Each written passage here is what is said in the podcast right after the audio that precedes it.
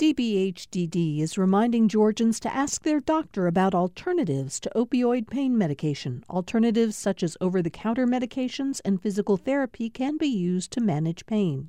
More information at opioidresponse.info. Thanks for listening to the Political Rewind podcast. Be sure to like and follow us and rate us on Apple, Spotify, or wherever you get your podcasts.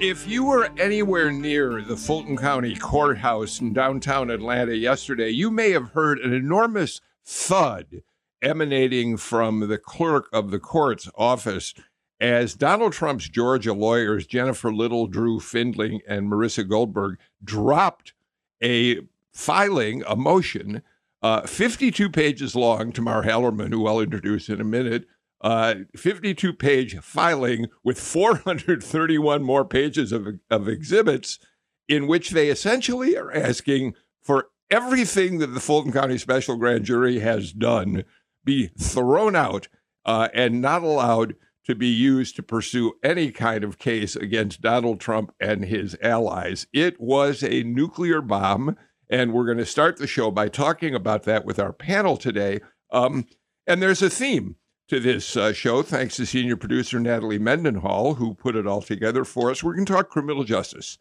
uh, in Georgia and beyond. So let's get right to our panel. As I said, Tamar Hallerman, senior reporter for the Atlanta Journal Constitution. Tamar, you and your colleague Bill Rankin have been all over the Fulton County Special Grand Jury, and somehow we always get lucky that the big stories in this break in time for us to have you as our regular Tuesday uh, panelists. Thanks for being here today.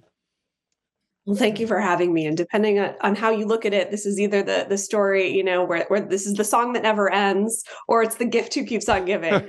uh, so there, there's always plenty to talk about, and I'm so happy to be here.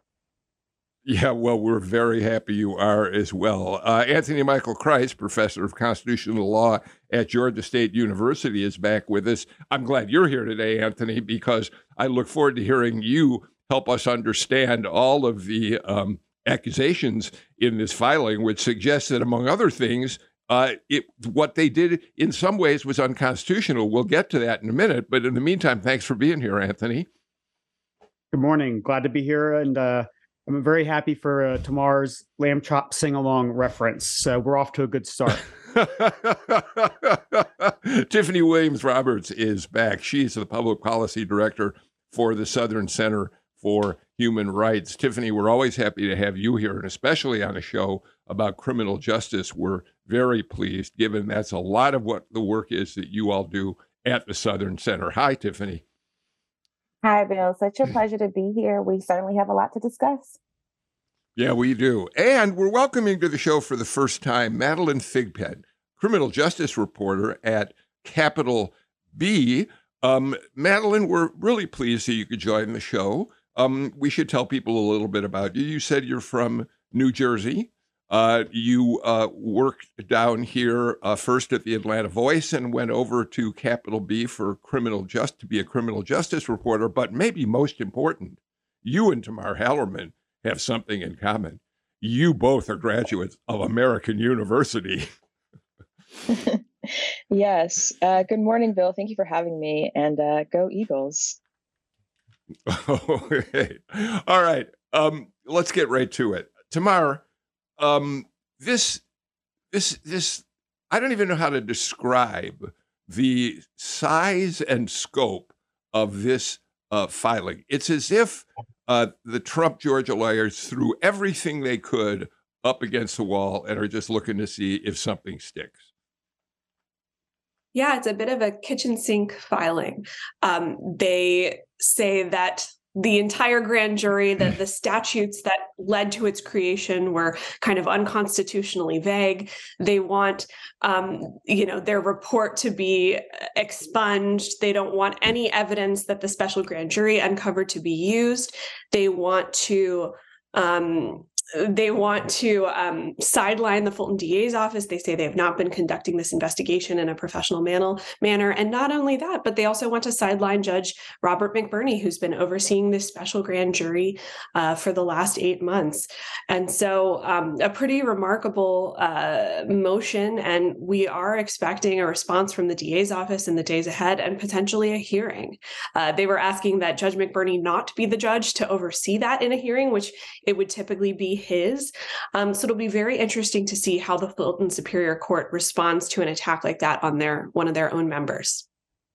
So, Anthony, there's a lot to unpack here, but but let's start with this notion that they are asking that McBurney uh, not preside over any further actions uh, involved in this case. Um, is there anything reasonable about that, given the fact that, um, to some extent, they they are, if not overtly, implicitly critical of McBurney's behavior in this? Well, I think all of the positions that have been taken by the Trump legal team in this filing are completely without merit uh, and they're baseless. In particular, the assess the the assessment of Judge McBurney's behavior, I think, is um, somewhat delusional, to be blunt, because Judge McBurney, I think, throughout this has probably been the most upstanding character in this entire uh, drama. So, uh, to me, Judge McBurney, throughout this process, has always been over, you know, trying to be protective of the special purpose grand jury and their work. He's been thorough. He's been highly consider uh, considerable uh, or have, has made a lot of considerations uh, of the interests of potential defendants and and uh, the interests of the prosecution. So I I think it's uh, again I think it's really a meritless claim that he has done anything to undermine the investigation's quality or that would warrant removing him from from consideration of further proceedings. Anthony, let me ask you one more question before we bring in the rest of the panel. Um, one of the uh, claims in this is that when when McBurney recused Fani Willis from continuing to investigate Burt Jones because of a political conflict he found, she had been part of a fundraiser for his uh, uh, Democratic opponent, and so said that she didn't feel he didn't feel she could continue uh, in an objective way dealing with Burt Jones, who was a target of the investigation. And the, the Trump lawyers argue that once that happened, it really suggested that everything that Fani Willis did uh, had a, a, political lens to it, and therefore, from that moment on, sh- th- this should not have gone forward with her leading the investigation. What do you make of that? I think what the Trump legal team is essentially saying is that any investigation or potential hmm. prosecution of Donald Trump and his allies is illegitimate if it's done by a Democrat. And that's just simply not mm. Plausible as a legal theory. And and so with the Burton Jones situation, there was a a more uh, clear, demonstrable uh, conflict that was created when Fani Willis had that campaign event for an opponent of Burt Jones. It's not this kind of mere whiff or a hint of a conflict, right? That Judge McBurney said there is more concrete uh, a conflict there, and so that kind of relationship that that disqualified the Fulton County DA's office from further proceedings with respect to the lieutenant governor. That that same dynamic does not exist when it comes to Donald Trump. So I think what this this filing is doing is comparing apples and oranges, and they're just doing this in order to gum up the works and to to to de- to delay the process from proceeding in an expeditious uh, manner because. For for the Trump team, the the delay is re- really what they're ultimately after. Yeah. Um, Tiffany, I don't know Jennifer Little or Marissa Goldberg, but I do know Drew Findling and, and know the kinds of criminal defense work he's done. He's very aggressive, often quite pugnacious. He's defended some people who are unsavory, to say the least. Sometimes he wins, sometimes he loses. Um, so it's not surprising uh, that this is as bold and aggressive a, uh, a document as, as it is. But I also have to suggest it kind of smells like fear to me, uh, Tiffany. Right. So Drew uh, Findling is a notable criminal defense attorney, not just in Georgia, but across the country. And Uh, the criminal legal system is extremely adversarial, but uh, I'm sure that Drew is thinking about the success rate of this district attorney's office, or, or really any district attorney's office across the country. And there is a need uh, to zealously represent your client, um, regardless of how the world feels about the client's actions. And when you take on a case, uh, especially a media case like this, um, that is uh, intensified, I think. And so when uh, I believe the coverage was that it was just throwing something at a wall and seeing what sticks. That's not uncommon in criminal legal litigation. I just think that all eyes are on this case, so it feels a little bit different than, let's say, other cases involving um, multiple count indictments um, or people who others just really don't like. Yeah, Madeline, maybe, I mean, I'm obviously I'm completely speculating, but let me just explain a little more what I mean. Um, it does feel like um, if Donald Trump directed that they take this action, and I assume he had a big role in all of this, perhaps especially in the dismissal, the request to dismiss McBurney, um, it smells like he's the one who is increasingly fearful, not just of what's happening here, but what's happening in New York. And this is a very aggressive response. Yeah, and I think we've sort of seen the rhetoric for the pre- from the president continue to escalate. Um, the former president, he called for protests because of a supposed arrest that's supposed to happen today. So I don't really think it's that surprising that he would um, direct his attorneys to call out the district attorney and the judge in this case.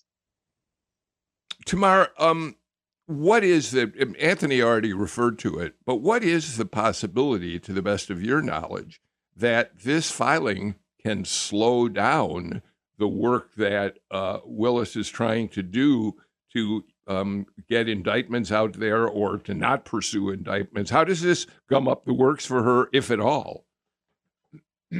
I think, I mean, there, there's very much a risk of that. And I'm still talking with folks to try and get a feel for how likely it is or, or, some of the mechanics behind all this works. There might be affidavits that need to be filed, and I'm not, that's not 100% clear to me yet. But as Anthony said, delay is Donald Trump's best friend. Um, and this is something that we've seen him use throughout his career whenever he's been in legal troubles, uh, but especially when it comes to an investigation like this and a case that could take several years. Remember, he's running for the Republican presidential nomination nomination. Um, he does not want to be in court while this is going down. And to a certain degree, uh, talking about this looming legal threat kind of helps him with his narrative that you know the establishment is out to get him this deep state these liberal prosecutors. And so this plays into his narrative as well. Um, and it is possible i think that it could delay a potential indictment as this gets appealed up and down the the legal system. And judges will want to get a piece of this because of course this is such a novel case you know no US president has ever been indicted. And so people are going to want to be very careful in their um, very careful in their um, legal decision making and, and potentially take their time on this. Anthony? So I think a couple of things are important here. First, I think it's, of course, true that criminal defense attorneys owe to their clients, right, the most zealous defense that they can put on. At the same time, lawyers owe to the court's candor and they should be making arguments that are actually legitimate and plausible. Uh, the arguments that have been made in this document are not plausible. They are, in fact, uh, right, completely meritless. Almost, I think, to the point of being frivolous. What they're attempting to do is to get a couple of rulings on some of these points to stick so they can make what is known as an interlocutory appeal, right? They want to be able to appeal immediately and gum things up through the appellate courts and to prevent anything from going on until this these issues are resolved as opposed to appealing this at the back end of, of a potential conviction. So they want all of this to be decided pre pre trial but ultimately, what's strange about this is a couple of things. One, they want the the evidence, not just the evidence, but the report suppressed. There is no legal mechanism to quash a report. That's just not a thing. So they're making kind of strange arguments in that sense. But they're also trying to kind of create a different standard for the former president of the United States than would apply to anybody else. Nobody else would get you know would be able to pre you know preempt a, a, an indictment that doesn't exist so i'm not even sure that the courts have jurisdiction to decide this right now because there is no controversy. There is no indictment. We don't know what they're going to do. Um, no other potential criminal defendant in the world would be able to stop an investigation simply because they don't like it. And and the final point I'll make um, is, you know, the the special purpose grand juries are an investigative body. They are not a petit jury. They are not there to decide ultimate guilt or innocence. They are there to be a de facto arm of the Fulton County District Attorney's Office.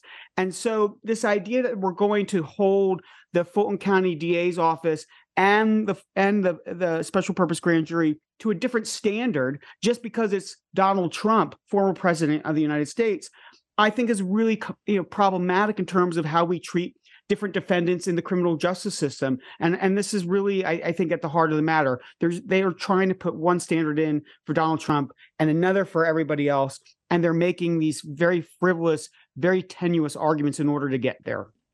And it's, also worth noting why they're trying to disqualify um, Judge McBurney, Fulton DA, F. Fani Willis, and even the special grand jurors. And they're citing, in many cases, comments that they made to the media. They were very critical that DA Willis has been, for the most part, pretty willing to talk to the press, especially early on in the investigation. That Judge McBurney spoke to news outlets like the AJC after the forewoman Emily Kohrs uh, did her media tour, where he kind of clarified what the guidance that he gave to, to jurors about what they could and couldn't say.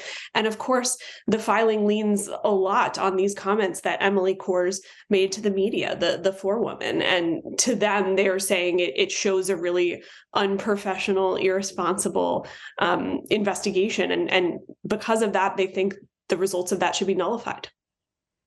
Well, Tiffany, we knew from the day that Emily Kohrs talked to uh, uh, journalists, including uh, Tamar at the AJC, there was no question that the Trump legal team was going to try to somehow spin her observations into a case for dismissing all this because of so-called prejudice on on her part, and perhaps uh, in, in because they sort of allude to it in their filing, uh, a sort of frivolous nature to the whole investigation.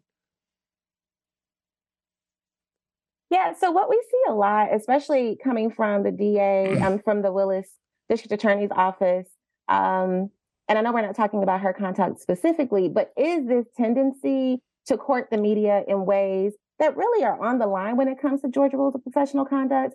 Not to suggest that she's done anything un- unethical, but I I do believe that we have seen um, an increased dependency on media uh, on media attention related to um, criminal cases or cases coming from that office.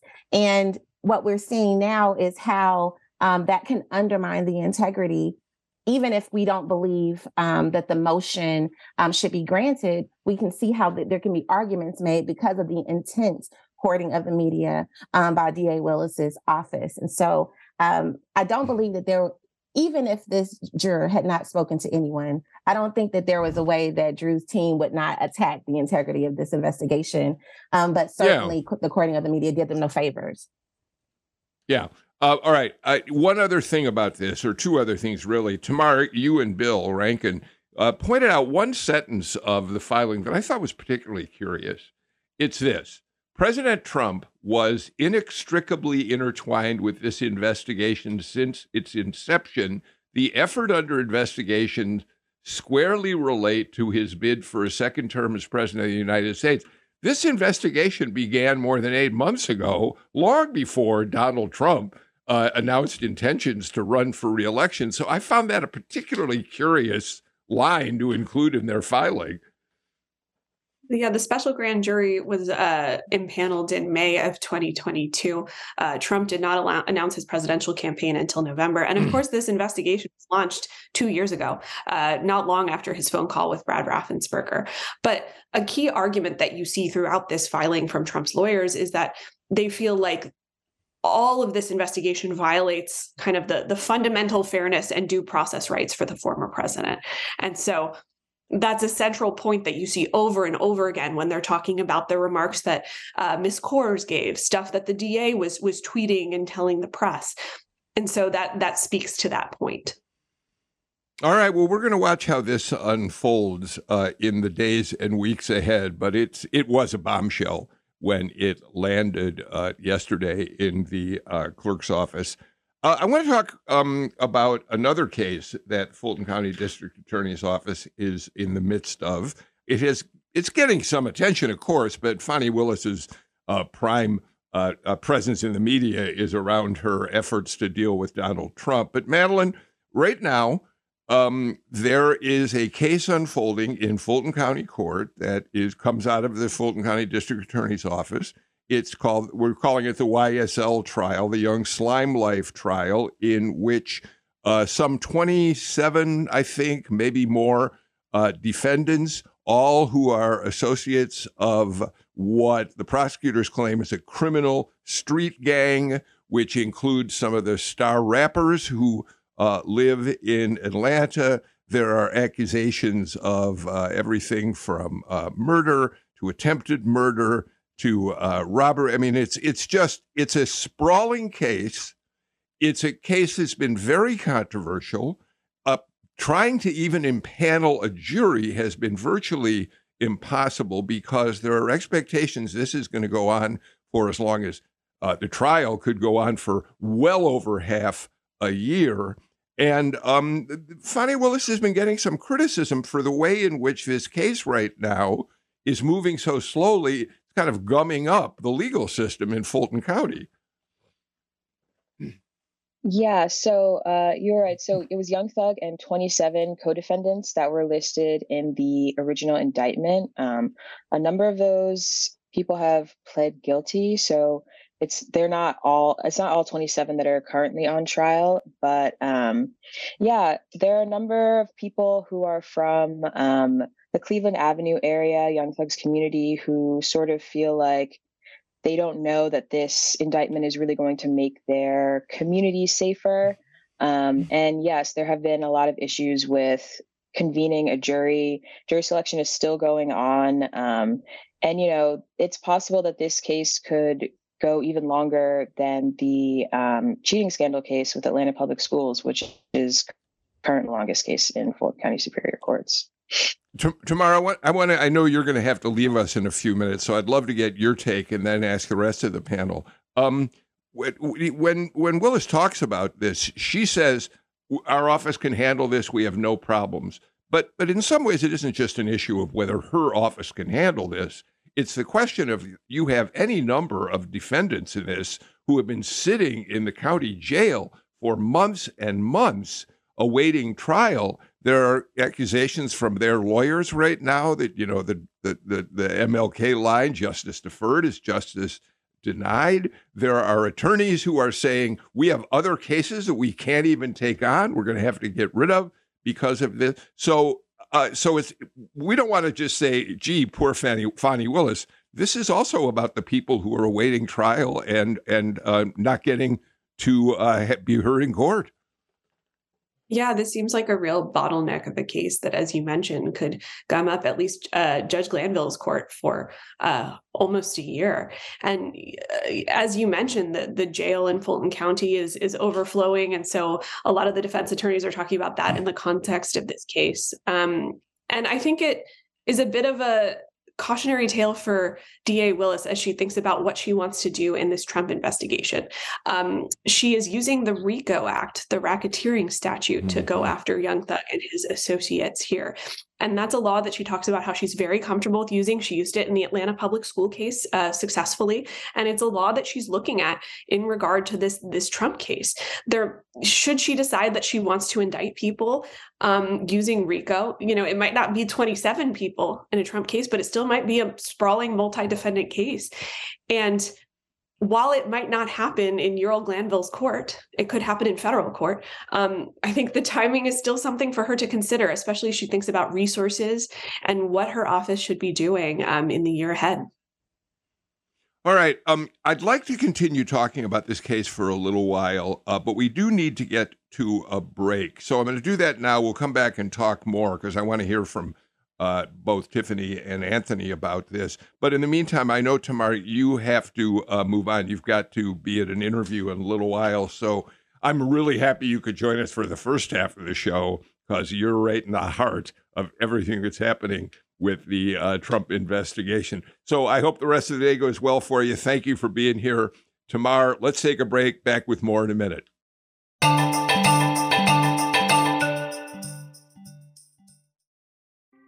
Thanks for listening to Political Rewind. If you like this show, you'll also like Georgia Today.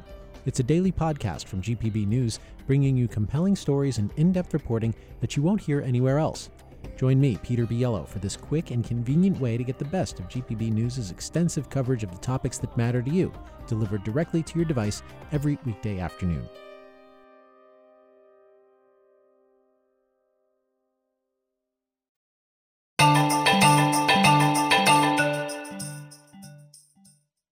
Welcome back to Political Rewind. Anthony Michael Kreis, Tiffany Williams Roberts, and Madeline Thigpen uh, continue with us on our show today. Tiffany, um, the among other things, and this is an area that the Southern Center is particularly interested in. Um, we know that, uh, so, that, as we know, some of the defendants have taken plea deals of one sort or another, but still many, and I don't know the exact number, remain incarcerated. Um, while a jury, they're trying to get a jury impaneled for this case.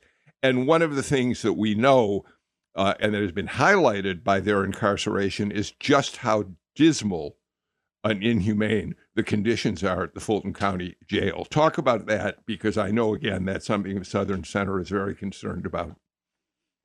Thank you for raising that, Bill. Yes, Southern Center has successfully sued the Fulton County government over jail conditions four times, uh, and one of our lawsuits led to the to Fulton County being under a consent decree which means the federal government is watching them to make sure that they abide by the terms of an order from, I believe it was, um, it it was the the consent decree ended in the mid 2010s. Um, right now, what we're seeing from a report that the ACLU commissioned in September is 46% of the people who were then in the Fulton County Jail um, were unindicted, right? And so people are living in conditions uh, where uh, guards are not making regular rounds, where showers are running for weeks at a time because contractors are afraid to go through the jail um, to fix fixtures. Um, and uh, at times when the pipes burst, people were without water entirely. And that's just the tip of the iceberg. For DA Willis to claim that she can handle the YSL trial when she can't even manage to indict or fully to um, expeditiously process cases, uh, other cases that her office has chosen to take on, right? So there's both uh, a reluctance to scale back the scope and reach of the DA's office's prosecutions, and there is also a reluctance to create processes that um, triage these cases appropriately. Um, the the YSL trial, as you mentioned, came after DA Willis cut her teeth in RICO uh, prosecuting school teachers, and it demonstrates the overreach um, that our states uh, RICO laws uh, enable. And so there are people languishing in jail uh, who cannot be not only make bail, but can't even get to a bail hearing. And that's extremely problematic, especially because we are also in a shortage of we are experiencing a shortage shortage of attorneys. Anthony, uh, please weigh in on this in any way you want to. But when you do, I'd also like you to add uh, this, if you will.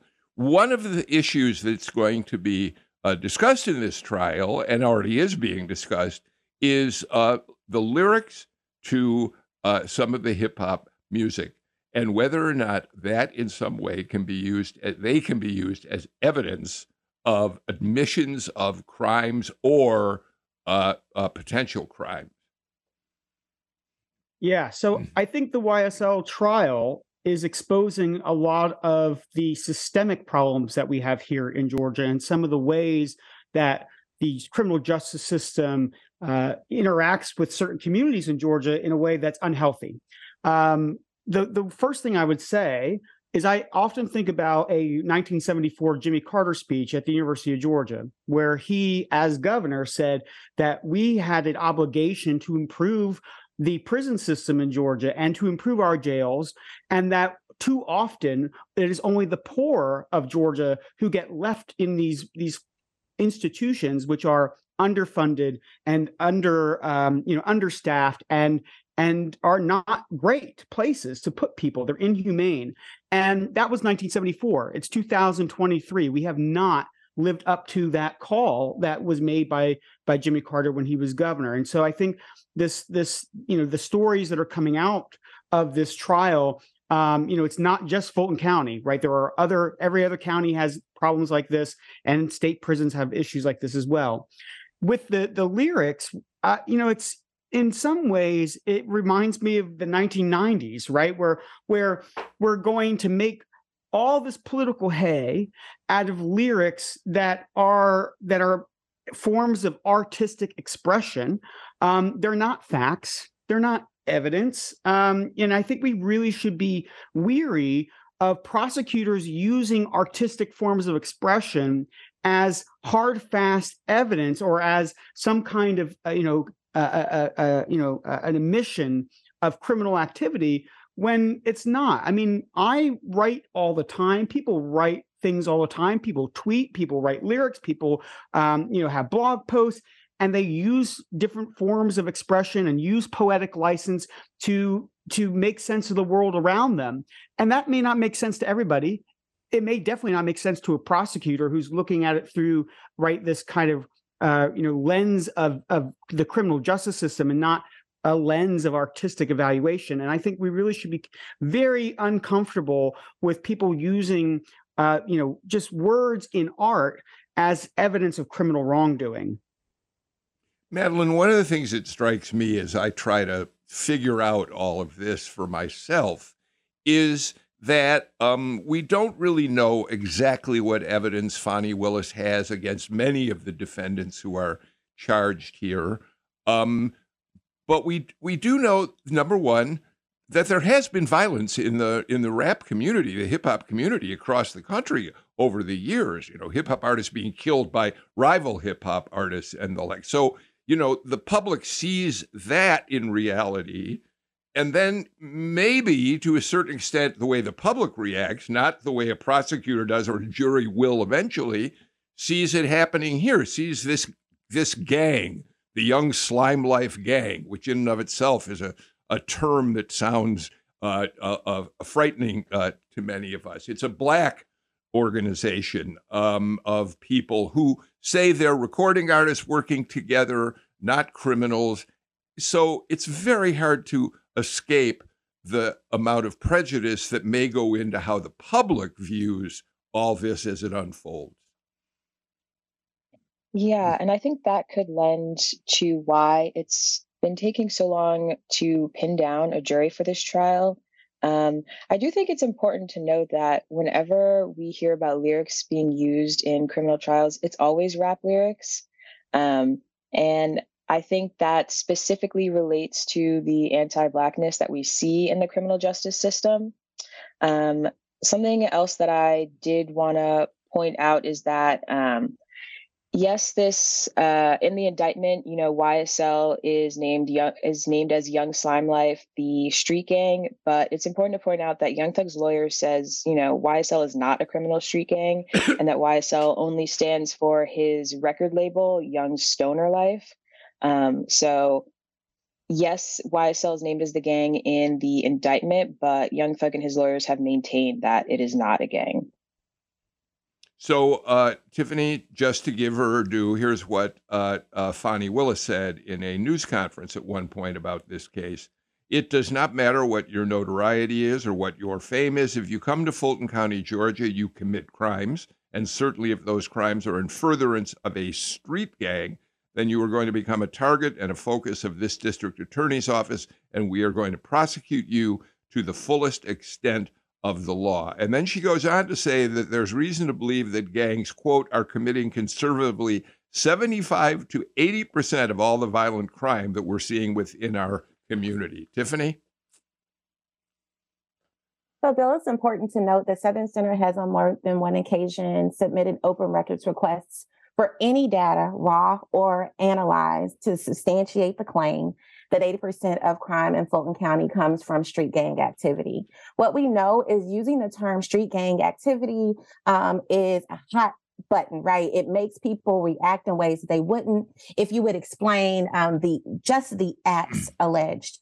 I I'm concerned about uh, the activity in this DA's office looking a lot like uh, 2008, 2009. I don't know if you remember when there was an there was uh, all of this commotion around a, a, gang called 30 Deep. And every young person who was arrested uh, was accused of being in 30 Deep after a bartender was killed in Grant Park.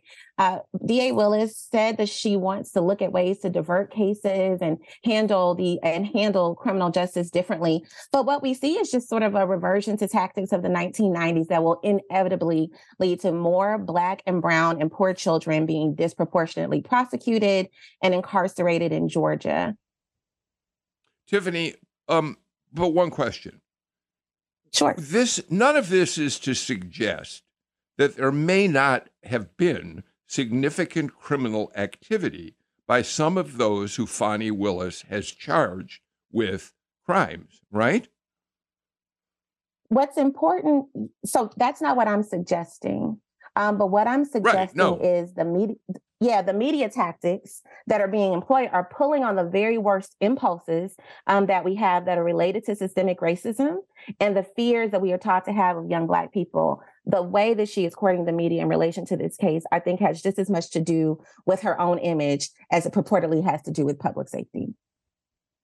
All right. Um, thank you for that conversation. Um, we're going to go move on from that specifically but talk about some legislation down at the Capitol uh, that relates to gang activity. And we're going to talk about a report from the Urban League of Greater Atlanta that I think highlights even more how uh, disparities between blacks and whites in everything from employment uh, to housing to education have an impact on the criminal justice system. We'll do that and more after we take this final break.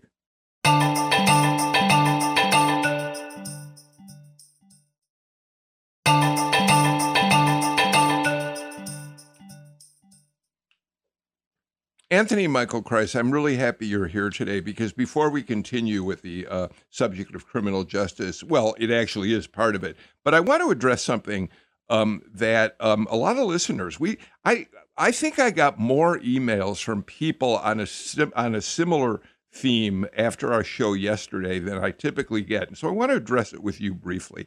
Yesterday, we spent a good deal of time talking about the fact that Trump claims he's about to be arrested, indicted, talking about Alvin Bragg's case in Manhattan against Donald Trump. And what the panel said repeatedly on the show was that that case uh, may be one of the maybe the hardest of all of them to prove. It's a complicated case. It's based on untried legal theories, and um, and and what happened, uh, Anthony, is that I got a lot of angry people saying, How dare you suggest that Donald Trump shouldn't be held accountable? Um, which is not what we said at all. We said there's a difference between reprehensible behavior and what appears to be potentially criminal behavior and proving it in a court of law are completely separate matters. And it strikes me, Anthony, that people who believe that the way we should have dealt with that is just to say he's guilty are are are ignoring the importance of the process of due legal process in the same way they accuse those Trumpers who protest and storm the Capitol ignored it. So I I think there are a few things that are worth considering in this process as things continue to unfold. In the New York case, there is certainly sufficient evidence to suggest that a misdemeanor occurred where there was an improper filing in, in terms of business records um, in trying to um, cover up the payment from Donald Trump to Stormy Daniels. I think that's absolutely you know an easier case to make what's hard is to attempt to convert that into a felony by saying there was some other kind of fraud that was involved and it's a really that's a bit of a stretch of the law on top of that, this is a lot of evidence that's right seven years old. Uh, it's also similar to a case that was brought against uh, former Senator John Edwards from North Carolina that failed. Mm. So I think that there's a lot of considerations to be made there. And I think at the same time, we might want to consider always why are we pursuing something? Why is something in the interest of justice here? I don't know if this particular case is really, in the grand scheme of things, in the grand arc of justice, the most important and pressing matter. I think that the Georgia case, I think that the federal cases are exponentially more important because they speak to the heart of our democracy. They speak to the heart of the rule of law and the peaceful transition of power. Um, and that's a much more important case to make than what's happening in New York. That being said, if there's evidence of, of wrongdoing there and a case can be brought and a conviction secured, then there's no reason why Donald Trump should not be held to account in the same way that anyone else would. Ab- I sort of wanted, thank you. I just sort of wanted to defend yesterday's panel by saying no one is suggesting that Donald Trump is anything but a reprehensible character and who deserves uh, to face uh, uh, uh, justice. Uh, the question is whether uh, the the Manhattan DA has what it takes to get him for a felony offense. All right, enough of that. Um, Madeline, um, we're talking about gangs when we talk about YSL. Uh, yesterday, the state house passed a bill promoted by Governor Kemp as part of his "Get Tough on Crime" agenda this session, which would have create severe penalties for people who recruit uh, um, gang members to be a part of the gang. 10 years uh, for uh, your involvement in recruiting someone, and it could be more than that if um, there are repeated offenses. Here's the governor's house one of the governor's house floor leaders, Soo Hong, explaining why she thinks it's important we are sending a strong message with this bill that if you come into our state and you are recruiting our children, then we will have severe punishment for you. Through this bill, um, you, we are helping our victims.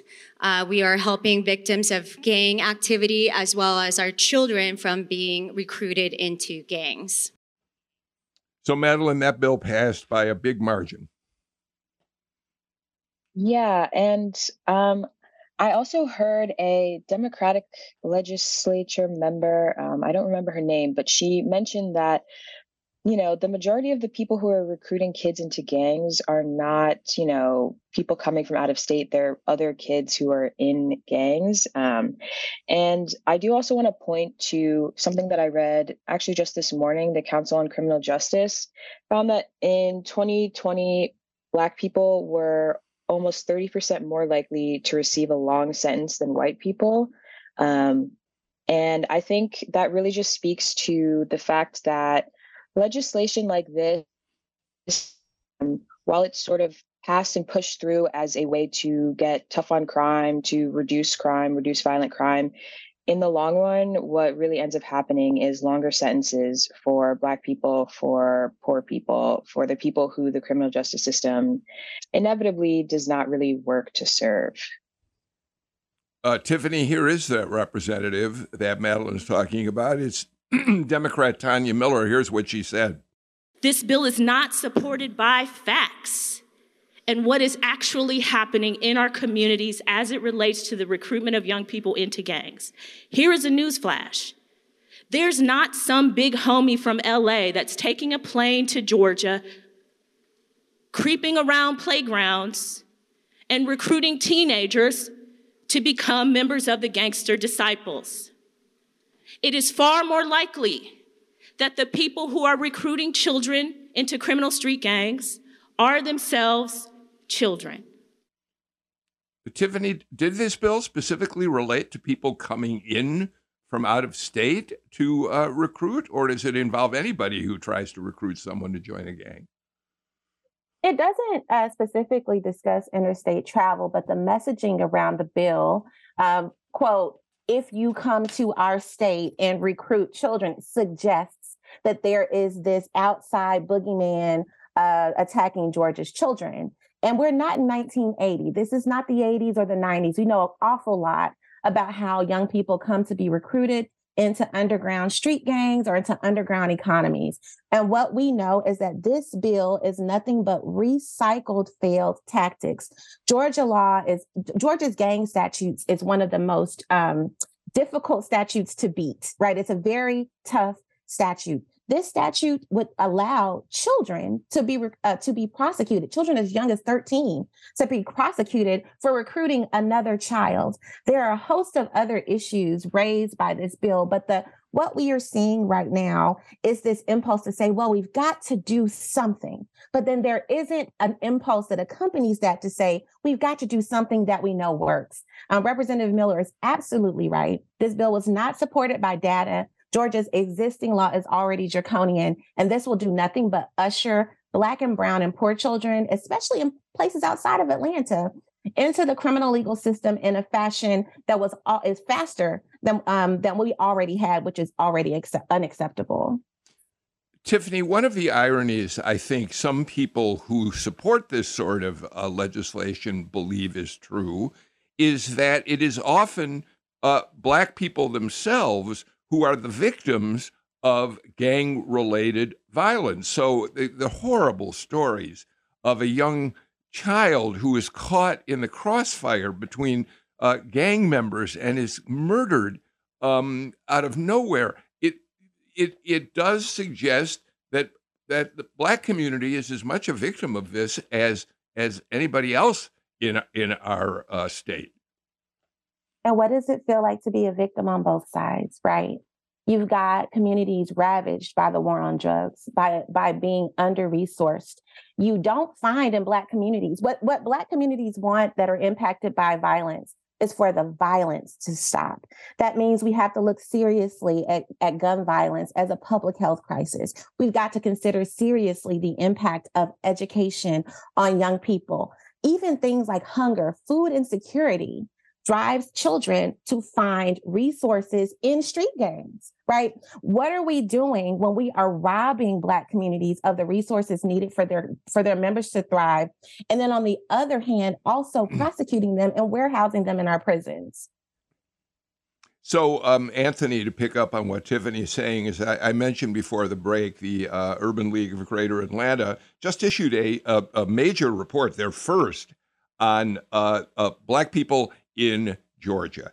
And uh, they gathered resources from many uh, different organizations and they looked at national uh, uh data uh, as well. And, and one of the things that they talk about in the report is um, the, the number of uh, schools in Black communities that are not good, where students are not getting a particularly good education uh, they talk about single parent families where there's not as much discipline in terms of children uh, being uh, it, going to school. And I want to read one uh, part of the report. They say a study by the literacy advocacy organization Literacy Mid South concludes, quote, there is a strong connection between early low literacy skills and the U.S.'s exploding incarcer- incarceration rates. The study further concludes that 85% of all juveniles who interface with the juvenile court system are functionally low literate. And what they do point out in this report is how much larger the percentage is of black students who are not reading at third grade level when they need to be than uh, white students. So Tiffany makes this point. Um, the s- simple answer is to point at uh, just uh, increase, increasing incarceration potential, not dealing with the holistic problem. It, the problem with the way we address a lot of issues in Georgia, dealing with race, you know, racial justice and and the like, is that um, when all you have is a hammer, everything looks like a nail. And what we have to do is take a more comprehensive approach and look more systemically at ways in which to invest in communities including namely in education because i think education of course is right the greatest source of, of, liberation. But instead of investing in communities instead of investing in institutions uh, we're looking at ways to be more punitive and at the same time advancing legislation that would take money out of the public school system by creating this voucher system uh, which was which would just potentially decimate I think, some public schools. But at the same time, it's probably not going to help the students that are purportedly the ones in the most of need of help. It'll just further enrich those who are already well off and well resourced to put money into private school systems. So I, I think we really need to take a step back and start asking ourselves are we trying to just be a, a, state that values retribution? Or do we want to value rehabilitation? Do we want to only address things on the back end of the criminal justice system? Or do we want to invest in people so that they can succeed, so that they don't feel the need to turn to criminal activity or turn to other groups for resources and support? Um, thank you. Tiffany, one last item before we run out of time completely. Uh, a bill that did not pass was a bill that would establish definitions for rioting that would have made it easier for law enforcement across the state to uh, make arrests for people involved in pro- various kinds of protest demonstrations. And that, although it could come back before sine die, has so far not gotten traction. Your feelings about that? Uh, we are very relieved that House Bill 505 didn't pass. Um, it would have made two people who show up to a protest that might have resulted in property damage guilty of rioting um, as a felony instead of a misdemeanor.